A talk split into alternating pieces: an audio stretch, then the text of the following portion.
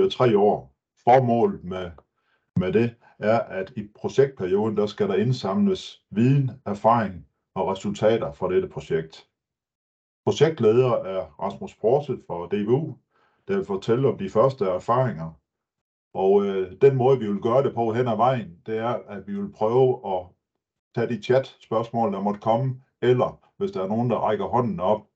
Øh, det er et omfattende indlæg, Rasmus har, og øh, derfor, øh, det vi skal bruge det til, det er at øh, ligesom give en baggrundsviden for, hvor, hvordan det går med relativ væksteffekt. Velkommen til dig, Rasmus, og god fornøjelse. Mange tak. Øh, jeg starter lige med at dele min skærm her.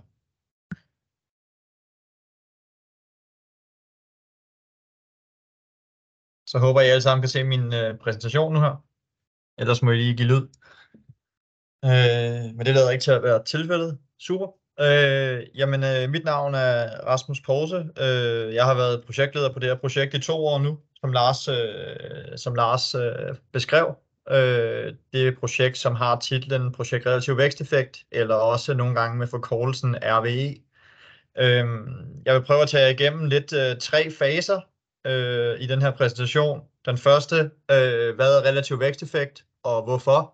Det næste lidt omkring de erfaringer, vi har gjort os, og det tredje lidt omkring de næste skridt, der ligger i den kommende projektperiode.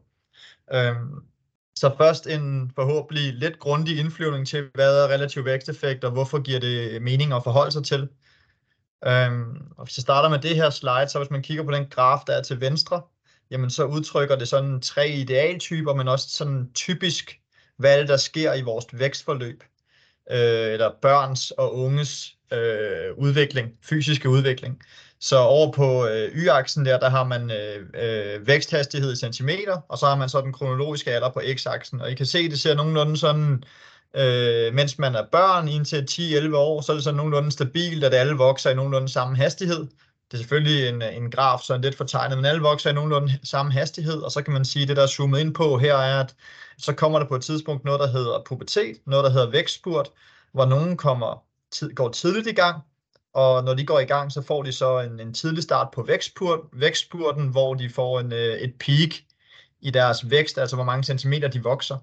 Så er der nogen, der er sådan lidt mere gennemsnitligt udviklet, den øh, idealtype, og så er der også en gruppe, som er sent udviklet. Det betyder, at inden for samme årgang, som vi for eksempel spiller for i fodbold, inden for i fodbolden, jamen så kan der være 4 til 5 års forskel i den biologiske udvikling. Biologiske udvikling. Så hvis du tager sådan en typiske øh, øh, 13-14-årige øh, drenge og sætter dem ved siden af hinanden, jamen så kan der sagtens være fire års forskel i, hvad, hvor deres krop er hen i den biologiske udvikling.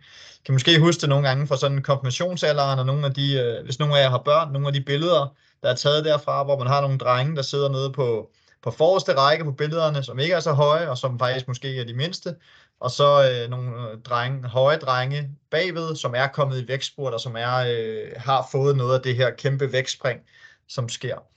Øhm, det er fuldstændig det samme, der er tilfældet for piger, øh, men vækstperioden foregår i gennemsnit cirka to år tidligere end drenge, så det er stadigvæk meget forskudt mellem piger. Det foregår bare mere fra de er cirka 9 år, og så frem til de er 13, i stedet for 11 til 15 år.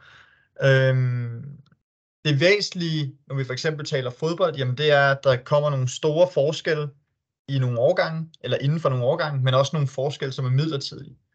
Øhm, et godt eksempel kunne være det her eksempel, som jeg nogle gange bruger, som jeg har lånt fra Belgien. Øh, det her det er deres to nuværende landsholdsmålmænd, så det er selvfølgelig et, øh, et, et, et talentudviklingsregi, det her, men, men de er samme årgang. Og her er det til U15 Talentdag i 2006. Som I kan se, er der en kæmpe forskel på størrelsen på dem her. Især når vi ved, at de ser sådan her ud og er næsten to meter, øh, når de er færdigudviklet. Så Courtois her, som er deres A-landsholdsmålmand, jamen han, han er noget senere i vækstburden end Colin Castells, som er det andet eksempel her. Og det gode, det væsentlige pointe er, at jamen, det at være sent udviklet, er ikke det samme som nødvendigvis at være lille. Man oplever bare en vækstspurt, som er senere. Øh, det kan man så identificere på forskellige måder, og der findes forskellige metoder til at identificere øh, vækstspurten. Øh, den klart bedste metode er en invasiv metode, hvor man bruger røntgen. Det kan man for eksempel gøre håndledet. Det er klart, det har en, en høj kvalitet. Til gengæld er det både omkostningstungt, og det udsætter også øh, børn og unge mennesker for røntgen, og i, i sportsregi unødvendig røntgen, så, så det er ikke noget, vi benytter os af. Så er de her non-invasive metoder, hvor nogle forskellige forskere har udviklet nogle øh, estimater, som har lidt lavere kvalitet end røntgen, men som stadigvæk har nogle stærke sammenhænge. det er der, hvor man blandt andet de her POV-målinger er et godt øh, udviklet estimat, og et stærkt udviklet, udviklet estimat, man kan anvende. Og det er super simpelt at anvende. Det tager cirka et minut at lave det nødvendige arbejde øh, på en spiller. Og så er der det her, som er et svagere estimat, men det man kan kalde Eye of the Expert-metoden, øh, som mere er øh, ekspertvurderinger, øh, baseret på de her typiske kendetegn. Det kunne fx være øh, skægvækst eller lignende, øh, som har lavere kvalitet igen, øh, men hvor fagligheden også er ekstremt vigtig. Øh, man bruger ikke målinger, man bruger i stedet for ligesom den faglige vurdering. Øhm, og det er sådan tre, tre forskellige tilgange, man kan have til det med forskellige kvaliteter. De non-invasive metoder er klart det, der anvendes mest i, øh, i idrætten og i fodbolden, hvor det er trådt ind, det her. Øhm, måske kender nogen af jer den relative alderseffekt, og ved, at der er forskel på at være født i første kvartal og i fjerde kvartal, og at vi også ser allerede i børnefodbold nogle skævvridninger, hvor der er øh, flere spillere fra første kvartal end fjerde kvartal, særligt når vi kigger i de, de højere rangerede børnerækker. Øhm, og man kan sige, at relativ væksteffekt bygger så i virkeligheden videre, videre på det i en eller anden sammenhæng, fordi øh, i, i børnefodbolden skal vi forholde os til, det er før vækstspurten, når vi taler drenge, der skal vi forholde os til, at der kan være 12 måneders forskel. I ungdomsfodbolden, så skal vi både forholde os til, at der er 12 måneders forskel i fødselsdato, men der er lige pludselig også op til 4-5 års forskel på den biologiske udvikling, så der er to faktorer i spil, som gør, at det, der kan være meget stor forskel på, hvor spillerne er henne, selvom at de er inden for samme årgang. Øhm, noget af det, som, øh, som vi jo så ser i fodbolden, og som jeg er sikker på, at I er meget bekendt med, jamen det er, hvad sker der i, øh, i ungdomsfodbolden? Vi ser jo i, øh, i børneårgangen utrolig mange øh, medlemmer, øh, og så ser vi et, et fald i medlemmer, øh, i medlemstal, når vi kommer ind i ungdomsfodbolden. Øhm, og det er sådan, vi er sådan set ikke isoleret om, det er det samme, man ser i øh, en del foreningsidræt, og særligt i de her øh, holdsportsgrene, hvor man er en del af et hold, ser vi, at der falder mange, mange fra i idrætten. Øhm, og det bliver ofte beskrevet med, hører jeg, en øget individualisering, altså at børn får flere tilbud og derfra, eller unge får flere tilbud og deraf falder fra. Øhm, men der er også noget her omkring den relative væksteffekt, som øh, vi vil gerne vil forsøge at blive nysgerrige på. Hvad betyder det, at vi lige pludselig har fire års forskel mellem spillere, som vi beder om at spille inden for den samme årgang? Øh, noget af det, som det kunne betyde med flow-teorien her, er, at hvis udfordringerne er for små, altså hvis man er tidligt udviklet, for eksempel udfordringerne er for små på egen årgang, jamen så kan det blive lidt, øh, lidt, lidt kedeligt, om man ikke oplever den her type flow. Og hvis udfordringerne er alt for store inden for egen årgang, jamen så kan det være det modsatte. Man oplever det her angst, hvilket også får dig til, eller kan øh, føre til frafald. Øhm, så to scenarier på, hvorfor det kan være en udfordring, det med, at der er så stor forskel inden for egen årgang.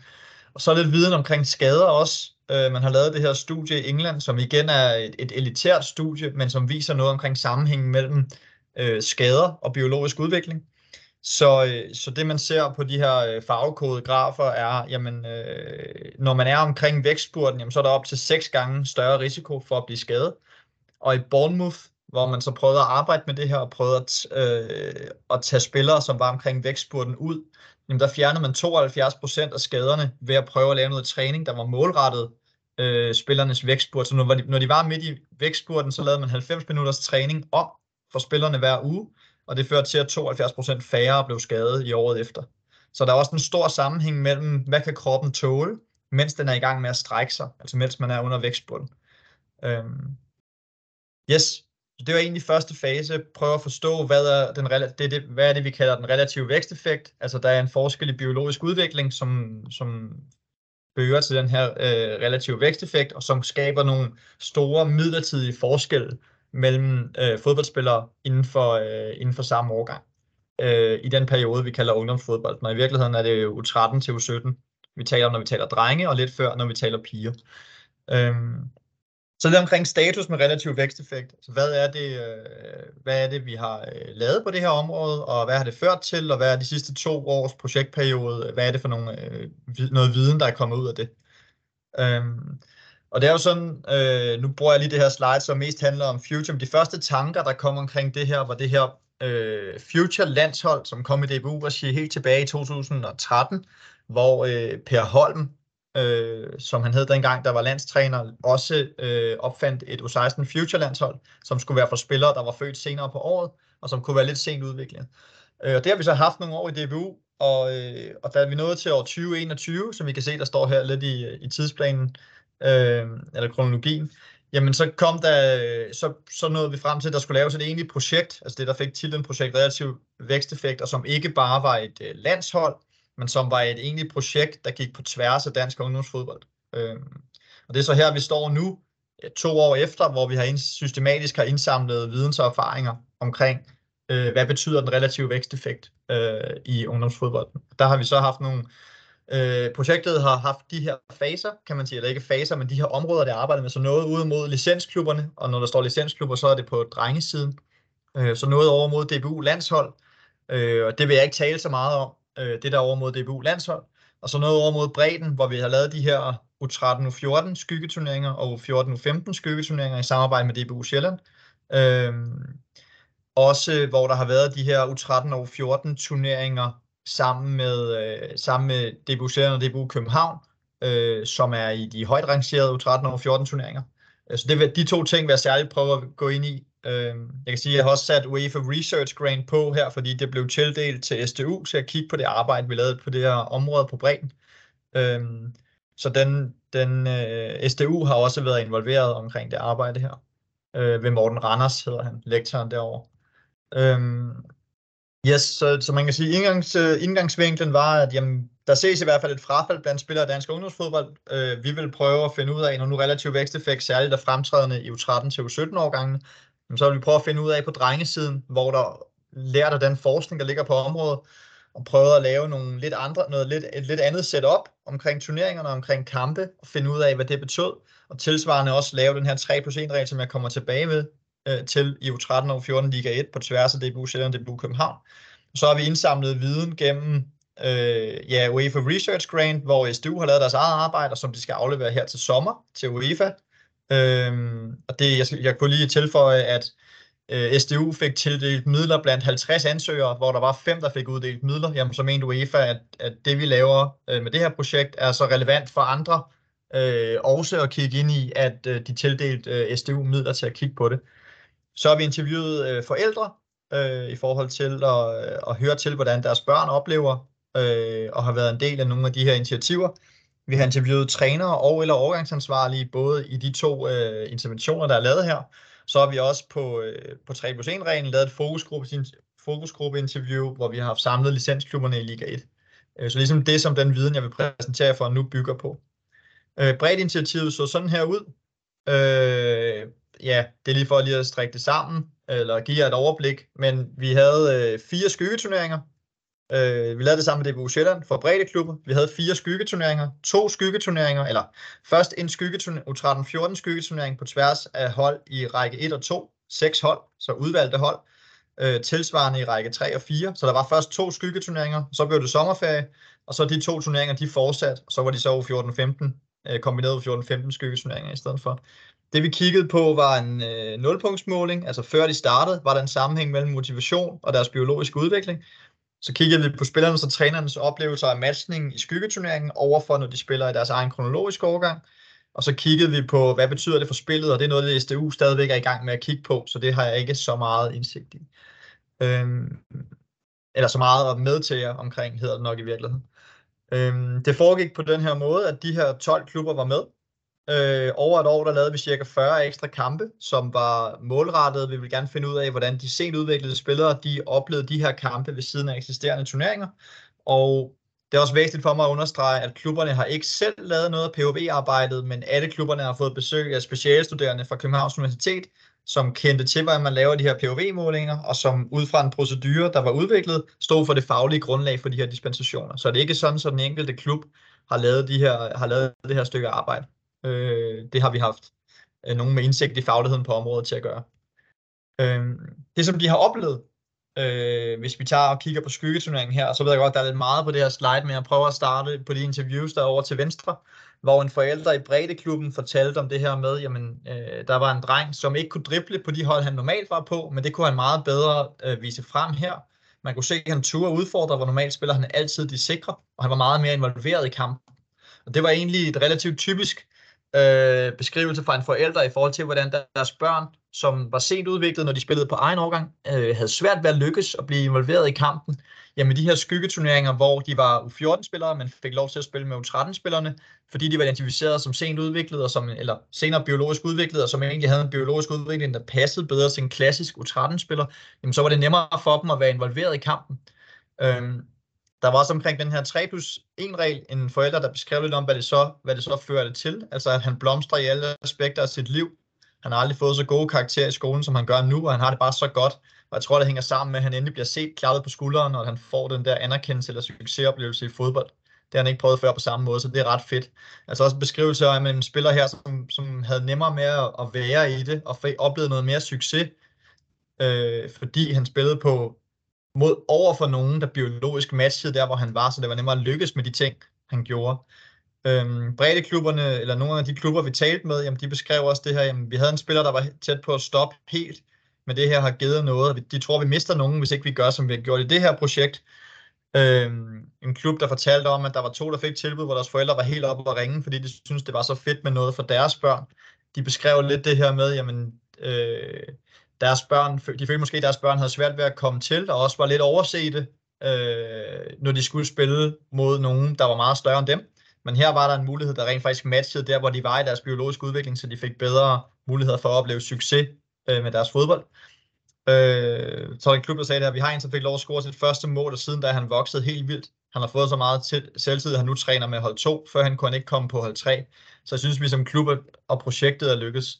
Så også lidt en beskrivelse af, at, at klubben måske også fik en lidt anden øh, syn på, dels hvad selvtiden kunne gøre, men også at klubben fik et andet syn på spilleren. Så kan vi sige, at det med at komme på hold 2 i stedet for hold 3, det er nok ikke en mål på sig selv, men det er i hvert fald en spiller, der oplevede noget succes her, som følge af, at, at han blev matchet øh, bio, mod nogle biologisk, biologisk jævnaldrende.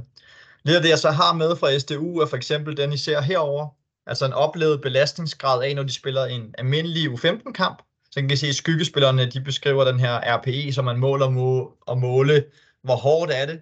Øh, der kan I se, at de skyggespillerne oplever det som hårdere end en gennemsnitlig 15 spiller hvor i skyggeturneringskampene, jamen der er skyggespillerne scorer det præcis på samme måde som en gennemsnitlig 14-spiller. Altså en beskrivelse af, at det, det, det er i hvert fald et, et godt tegn på, at de her skyggekampe pas, passer godt til en spiller, der har fået dispensation, fordi de oplever det som lige så hårdt, som en U14-spiller gør at spille de kampe. Øh, et eksempel på, hvorfor det også er væsentligt at forholde sig til en relativ væksteffekt, ser I nedunder her med sprintdistance.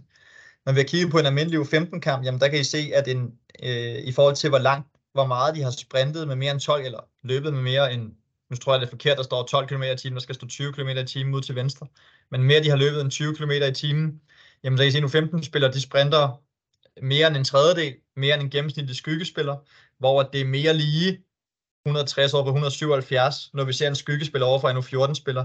Altså i det matchup, der har vi haft spillere, der også øh, fysisk har været meget mere jævnbyrdige i forhold til, hvad de kan. Og det, sprinthastigheden hænger sammen med, hvor langt man er i biologisk udvikling også. Derfor giver det mening. Øhm, så går jeg lidt videre til 3 plus 1 reglen, øh, som er øh, lidt mere elitær præg, øh, det vi har lavet der. Det vi så, inden vi startede op, at det her, og det, kan, det er en svær graf at tyde til venstre, øh, så jeg prøver at forklare den en lille smule. Over til højre, der har vi, øh, der hvor der står i forhold til gennemsnitlig udvikling, jamen over til højre i kurven, der har vi øh, dem, som er tidligt udviklet, og øh, den, til venstre i kurven har vi det, hvis man er sent udviklet. Og det vi så i alle klubberne, som spillede i U14 Liga 1 i Øst, jamen det var det her scenarie, eller den her tendens til, at jo tidligere udviklede spillerne er, jo, øh, jo flere minutter spillede de øh, i ligakampene. Og øh, det var egentlig på trods af, at alle klubberne havde en, en, en, øh, hvad hedder sådan noget, en regel om, at man skulle, øh, alle spillerne skulle spille minimum 50% af tiden. Men det, der skete i praksis, var, at de, sent ud, eller de tidligt udviklede spillere, de spillede alle sammen fuldtid, for de kunne bedst være med i den type kamp. Og de sent udviklede spillere, jamen de spillede så 50% af tiden, og så blev de skiftet ud med nogle af de andre. Øh, så en tendens til, at jamen, de fik flere minutter, fordi U14-ligakampene på det tidspunkt havde et regelsæt, der, pass, der gjorde, at det passede bedre øh, til tidligt udviklede spillere. Så vi prøvede at lave den her intervention, hvor vi lavede 3 plus 1 reglen i U13 og U14 Liga 1, sammen med DBU Sjælland og DBU København. Øhm, og jeg tror, det er det eneste, jeg vil sige med det her slide. Men det, som klubberne så beskrev, i forhold til oplevelsen af 3 plus 1 reglen er øh, en meget positiv øh, feedback. Syv af de otte klubber var, øh, var enormt positive, og den ottende klub, da vi talte lidt om, de snakkede en lille smule om, at ja, så kunne det godt være lidt sværere at få spillere nedefra, som skulle flyttes op. Og de, sagde, de sluttede også af med at fortælle os, at jamen, de synes, vi var kommet meget længere, end vi nogensinde havde været før. Så i sidste ende synes de også, at det var en, øh, en god regel, og meget bedre end den regel, der tidligere havde været. Øh, så så de, var stor, de var alle sammen, de otte klubber, der var involveret her, positivt, øh, positive omkring den, øh, den ud, øh, udvikling, der var sket. Øhm, de nævner tre centrale årsager, altså at de har forbedret muligheder for at lave tilpasset udviklingsforløb til spillerne der, hvor de er, fordi de sent udviklede spillere nu kunne spille en overgang ned. Øh, også at kampene i højere grad er blevet udviklingskampe, selvom der er point på spil. Altså de oplevede også en lidt mindre præstationsorienteret fokus og resultatmæssigt fokus, og lidt større fokus på at få øh, den enkelte spiller til at udvikle sig. Og så også, at reglen har skabt, og det er måske næsten det væsentligste, at reglen har skabt forbedret dialog i klubberne. Altså man taler om spillerne på en anden måde, fordi man nu også ser dem i en anden kontekst, hvor de har mulighed for at opleve succes og vise sig frem. Øhm, Måske Rasmus, du lige skulle forklare 3 plus 1, altså Ja. hvad står 3 og hvad står 1 ja, det, skal lige, det, det er godt, du lige siger det. Øhm, 3 plus 1 reglen, eller formålet ved 3 plus 1 jeg går lige tilbage til interventionen igen. Kan man se det her? Nej, det kan man ikke. Øhm, formålet med, eller det, det 3 plus 1 står for, er, at man kan få, øh, vi har lavet et stykke arbejde, hvor klubberne arbejder allerede med de her POV-målinger i forvejen. Øh, det giver så en indikation af, hvor er man henne i sin biologiske udvikling. Klubberne har fået lavet selv den her test af alle deres spillere, og så fået sendt, sendt dem ind til mig. Øh, de spillere, der er et år bagefter eller mere i deres biologiske udvikling, i forhold til dem, der er på deres årgang, altså så de passer til årgangen nedunder, de har fået en dispensation til, hvis klubberne synes, det er det rigtige, at spille en årgang ned. Øh, så de må, i for eksempel en U15-spiller, må så gerne spille med i U14 Liga 1. Og 3 står for, at man kan bruge op til tre af de spillere ad gangen. Det vil sige, at man kan i princippet godt have fem eller seks dispensationer, men man må bruge tre af de spillere ad gang. Plus en øh, er så fordi, der er nogle forhold, som ikke kan være biologiske, men som kan være, det kan for eksempel være, at man går en, øh, at man er født sidst på året, og man er ikke sent udviklet, men man er vant til at gå i skole med dem, som er årgangen under, jamen så plus en er en, er en fleksibel mulighed, hvor at man kan, klubben stadigvæk kan tage en spiller, som ikke nødvendigvis har fået dispensation, men som kan spille en årgang ned, hvis de vurderer, at det er det rigtige for spillerens udvikling. Øhm, ja, det er tre plus en. Tak, Lars. Øhm, ja, og så var der den her, øh, den her ting, eller det vi talte om øh, på det tidspunkt, og som klubberne forklarede, at øh, når jeg talte med klubberne fra, øh, fra Vestdanmark, jamen så sagde de de her udfordringer, at nu var man så kommet i gang med 3 plus 1 reglen i Østdanmark, men man var ikke kommet i gang med den i Vestdanmark, og de beskrev, at for eksempel det citat links til højre her, at de havde 4-5 POV-spillere i U15-truppen, og de havde altså to, som var født i første halvår, og det var problematisk, fordi de måtte ikke spille en overgang ned, men så havde de tre spillere, der var født i andet halvår, og med den gamle halvårsregel, jamen så kunne de godt spille ned. Og, de, og med, i forhold til, hvor vi er nået med, nået til vidensmæssigt i det her, jamen så ved vi at nu, at væksteffekten betyder mere, end når man er født i første eller andet halvår. Derfor beskrev klubberne også et ønske om, at den her regel, den også kom til Vestdanmark, og derfor er det jo enormt spændende, at vi, øh, at vi skal prøve den af, øh, prøve den af nu her. Øh, så vi har fået lavet en, en ensretning, hvor man nu kan de samme ting, i, eller hvor i Liga 1, U13 og U14 Liga 1 i Vestdanmark, og U13 og U14 Liga 1 i Østdanmark, der eksisterer 3 plus 1 reglen nu på forsøgsbasis. Det er enormt, øh, enormt glædeligt. Øhm. Ja, så hovedpointerne fra evalueringen. Øh, skyggeturneringerne har ifølge forældrene og klubberne, som interviewet, haft afgørende betydning for, at nogle spillere er fortsat i dansk breddefodbold. Blandt de spillere, vi, øh, vi havde cirka 50 spillere, der fik dispensation til at spille i skyggeturneringerne, og cirka 20% af dem, der beskrev klubberne, at, øh, at de oplevede, at det her var spillere, som de øh, havde en forventning om, nok ville have stoppet øh, i deres klub, og det er ude i en ganske almindelig række 3, række 4, nok vel have stoppet deres klub, fordi det var så svært for dem at lykkes med noget i fodbolden, men de oplevede, at de har fået noget med fra skyggeturneringerne, hvor de havde mødt jævnbyrd i matchning, hvor de i, i højere grad havde, havde oplevet noget succes, og derfor var det deres vurdering, at de, det var i hvert fald en af deres tanker, at de nok stadigvæk var i klubben og i fodbold, og havde lyst til at fortsætte med at spille, fordi det nu var blevet nemmere for dem at opleve også noget succes, når de spillede. Øh, ikke at der kun var succes, men at det var blevet, øh, blevet nemmere for dem at lykkes med nogle af de ting øh, inde på banen. Øh, og for forældrene bifalder aktiviteterne, fordi de tager udgangspunkt i, at deres børns, de tager udgangspunkt i, i deres børns forudsætninger i fodbolden. Øhm, så er der også nogle opmærksomhedspunkter i forhold til det, vi prøvede med skyggeturneringerne. Øhm, vi, øh, det var i nogle klubber øh, tredje hold, der var med i den her øh, række, og det er klart, det øh, med en masse frivillige rundt omkring holdet, Øh, og det er klart, at det interne samarbejde nogle steder, der har det fungeret enormt godt, hvor der var en ressourceperson, der tog ansvar for klubbens deltagelse i, det her, øh, i, i de her skyggeturneringer og i det her øh, forsøg og vidensopsamlingsinitiativ. Og så var der nogle steder også, hvor at, øh, der skete en masse udskiftning i, øh, i de ledere, øh, der var rundt om, hvilket gjorde, at det var lidt sværere nogle gange at finde ud af, hvem var det, man skulle kontakte, hvem var det, man skulle tale med, hvordan var det, klubben havde sat det op. Øh, så der var lidt udfordringer på det, men i sidste ende spillere, som oplevede det som enormt glædeligt. Øh, øh, så er det klart, så har vi været enormt opmærksomme på de her POV-målinger. Har der været nogle reaktioner?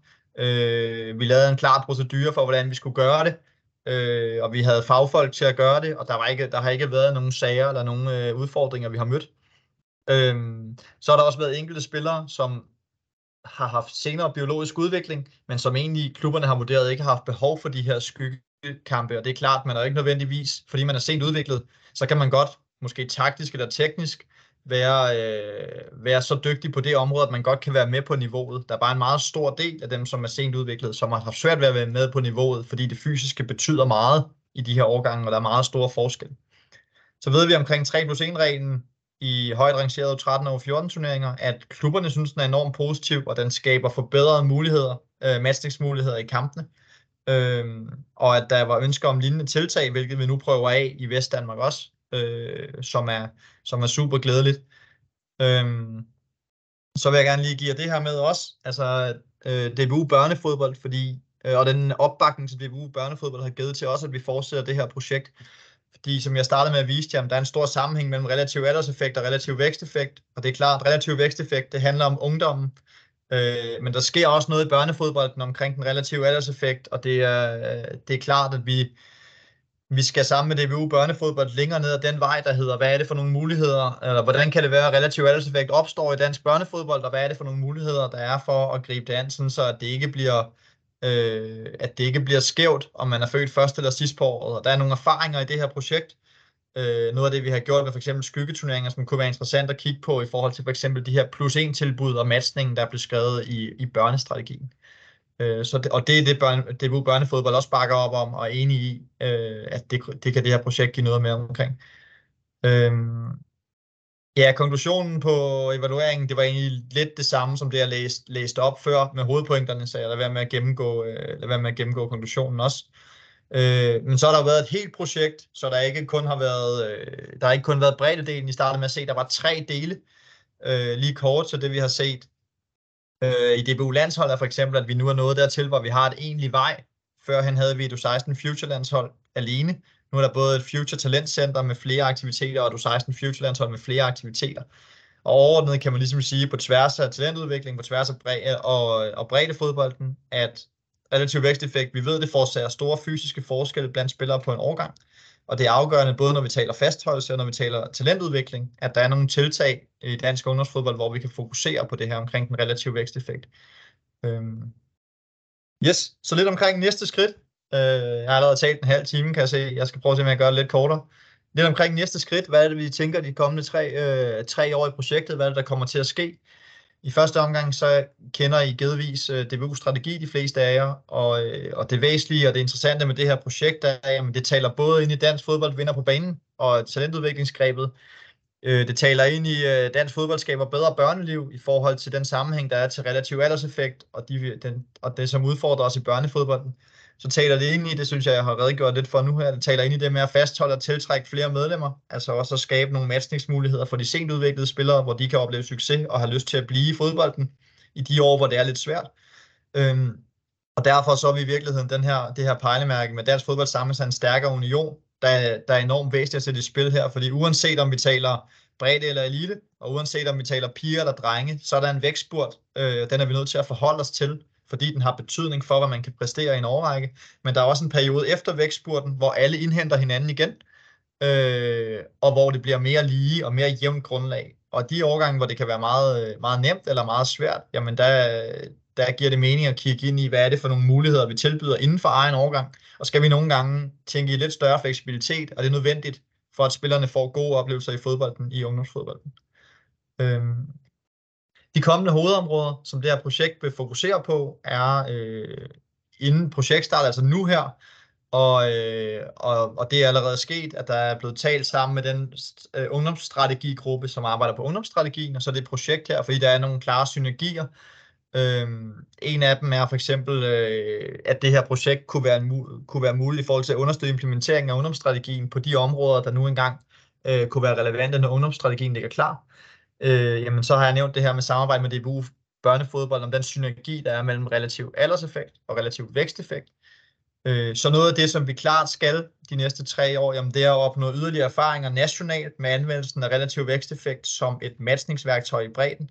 Også få afdækket klare, hvad er det for nogle potentielle udfordringer, øh, vi kan møde, når vi kigger ind i det her. Er der noget omkring relativ væksteffekt, som øh, og den matchning, man kan lave med det, som, øh, som eventuelt kan skabe nogle, nogle andre udfordringer, som vi ikke har indsigt i nu. Øh, det skal vi klart kunne svare på om tre år, øh, når projektperioden er færdig her. Øh, jamen så er der også, en, som jeg sagde, også noget omkring piger. Der ligger ikke ret meget forskning, der er lavet omkring piger på det her område, men der er også en vækstspurt hos piger, og den er også forskellig og forskudt. Og derfor er et første skridt, at det skal vi blive øh, klogere på. Vi skal kortlægge og eventuelt selv producere forskning, øh, øh, blandt, omkring den relative væksteffekt blandt piger, når vi taler om ungdomsfodbold.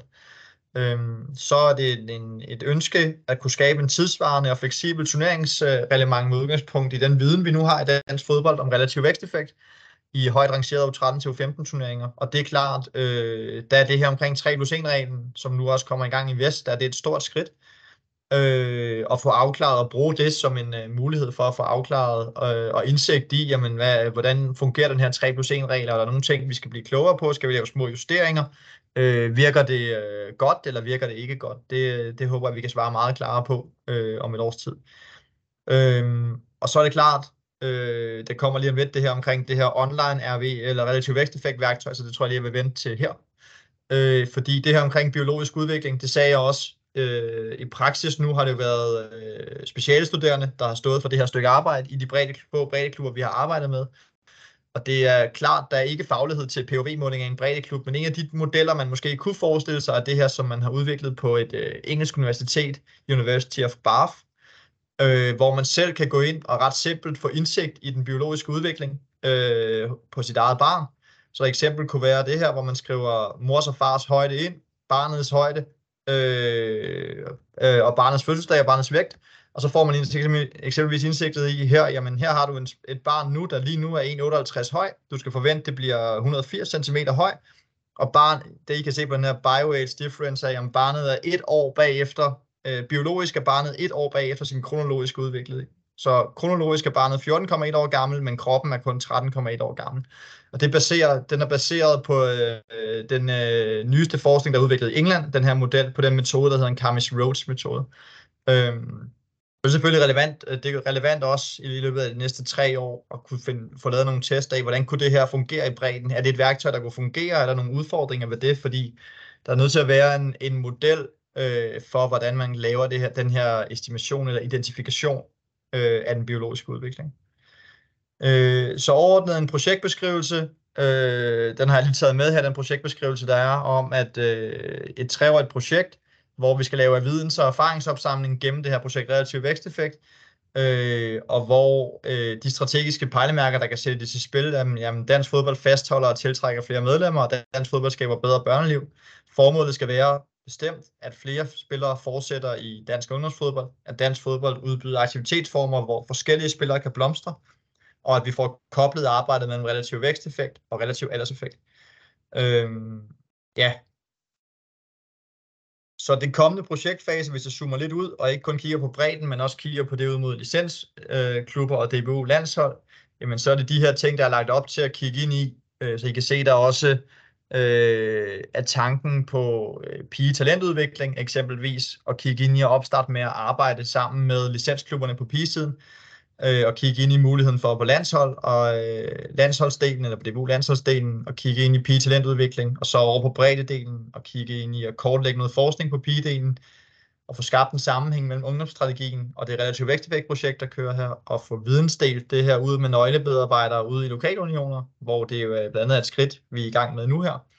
Øh, og teste det online RV eller relativ væksteffekt øh, værktøjer, så er der både noget i forhold til DBU børnefodbold og de her højt rangerede U13 U14 turneringer, øh, som er væsentligt at kigge ind i, og hvor 3 plus 1 reglen jo starter op nu her. Øh, yes. Spørgsmål? Jeg var omkring meget. Øh, ja, jeg tror. Rasmus, yes. øh, tak for, det var den, øh, det var den øh, korte udgave, du kom med der. Øh, ja. det, jeg lige vil, det jeg lige vil sige til folk, øh, det er, at øh, det vi kalder den nye ungdomsstrategi, den vil jo blive præsenteret for øh, efter sommerferien, og der, der vil det her blive en del af, af den nye ungdomsstrategi. Jeg kender ikke indhold lige på nuværende tidspunkt. Jeg ved, de er ved at afslutte øh, arbejdet der. Men øh, lad os høre, om der måtte være nogle spørgsmål. Det omfattende indlæg, som Rasmus har haft her. Værsgo.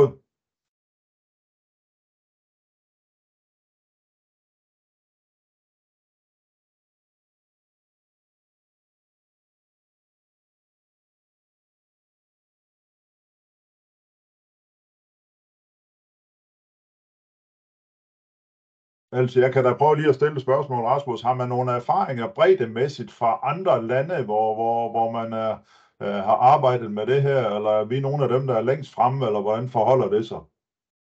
Øh, det sidste.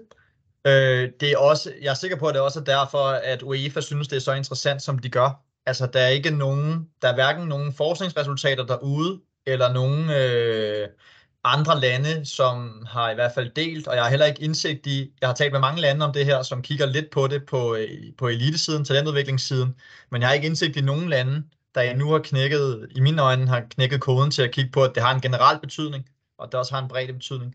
Så vi er øh, øh, first movers i Danmark på det område, og øh, det er blandt andet noget af det, UEFA gav som begrundelse for, da de gav SDU den her øh, research grant, at de synes det var et enormt spændende emne at åbne op for, og at øh, de meget gerne så, at der her kom noget, som blev, øh, blev delt øh, ud til de øvrige øh, medlemslande. Så det var derfor, de gav UEFA nogle, eller hvad hedder det, SDU lidt midler til at kigge på det. Ja, ja så er der et spørgsmål fra Jeppe. Det er så for kendt i stedet for vi sidder på møde her i Region 4 lige nu. Øh, har der været nogle klubber, der har talt negativt om det her? Og har I kun snakket positivt om det? Er der nogen, der har noget anden erfaring?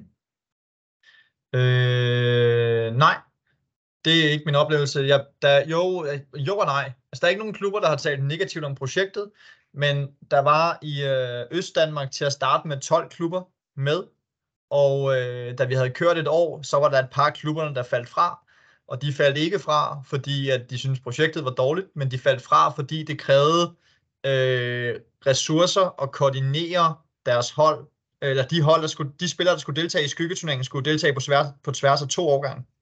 Og det krævede, det krævede lidt ressourcer for dem at finde, så de steder, hvor de ikke kunne finde en person, der ligesom styrede, hvordan det foregik, jamen, så var der lidt udfordringer med, at øh, U15-træneren øh, synes måske en ting, og U14-træneren synes en anden ting, og hvem skulle tage holdet, når de spillede de her kampe. Vi havde forsøgt at gøre det så smidigt som muligt ved at lægge det, øh, kampene fast tirsdag aften, hvor de så kunne flytte dem. Så det var tanken, at de skulle erstatte en træningsdag, og det, øh, det lagde vi også op til i forhold til klubberne. Men der var øh, alle klubberne, der spillede kampe, synes at kampene var gode, men det, at der var lidt ekstra kampe, øh, som man skulle finde øh, ressourcer til på et tredje hold i Herfølge, for eksempel, jamen det gav øh, et par steder lidt udfordringer. Og den kan jeg måske lige tage lidt videre egentlig, fordi øh, jeg tror også, at noget af det, vi lærte med, omkring skyggeturneringen, var, at kampene var rigtig gode, øh, og det var meget positivt, for det spillerne kom ud og oplevede øh, langt de fleste gange, men at øh, måden at organisere det på med en, en fast turnering, hvor man i godsøjen, selvom det kun var fem kampe, der blev spillet hver 14. dag om tirsdagen, at man så bindet, bandt sig for et halvår et eller andet sted. At det måske øh, kunne tænkes som et, et eventuelt et lidt løsere format. Øhm, I børnestrategien er eksempel det, eksempelvis det her med 2 plus 1 plus 1, og der er også nogle snakke omkring øh, fodboldfestivaler, og, og beskrevet noget omkring fodboldfestivaler. Lad os sige, der i ungdomsstrategien er tænkt nogle lignende tanker, jamen så kunne, øh, så kunne det her med en fodboldfestival, eller hvor man forsøgte at organi- organi- øh, organisere noget, der tog udgangspunkt i at gå på tværs af overgangen, men måske tog lidt udgangspunkt i biologisk udvikling, øh, kunne være en spændende måde måske at gøre det lidt mere løs på, end at, øh, end at, end at binde nogen for lang tid, øh, hvis det giver mening. Ja, er der andre spørgsmål? Ellers, øh, som der er en øh, kendt øh, fodboldpolitiker siger, det er jo en rejse, vi er på vej her, Rasmus, så, så vi kommer til at høre meget mere til det her. Men øh, som Rasmus kort var inde på, så har vi jo besluttet at lave en forsøgsordning øh, sammen med Fyn for det, der hedder U13 Liga 1 og U13, øh, eller 14 Liga 1 med, med de 10 øverste licensklubber der. Og det kører som en forsøgsordning øh, efter sommerferien. Og alle klubber har indvildt i at, at være en del af det. Så, så det er vi spændt på også at få nogle erfaringer med, på, på den side. Er der lige et spørgsmål her til sidst, ellers så synes jeg ikke, jeg vil holde på folk. Så vil jeg sige tak til Rasmus for, for en grundig gennemgang af det, og vi kommer nok til at snakkes ved omkring det her. Kan I have en god aften derude? Selv tak.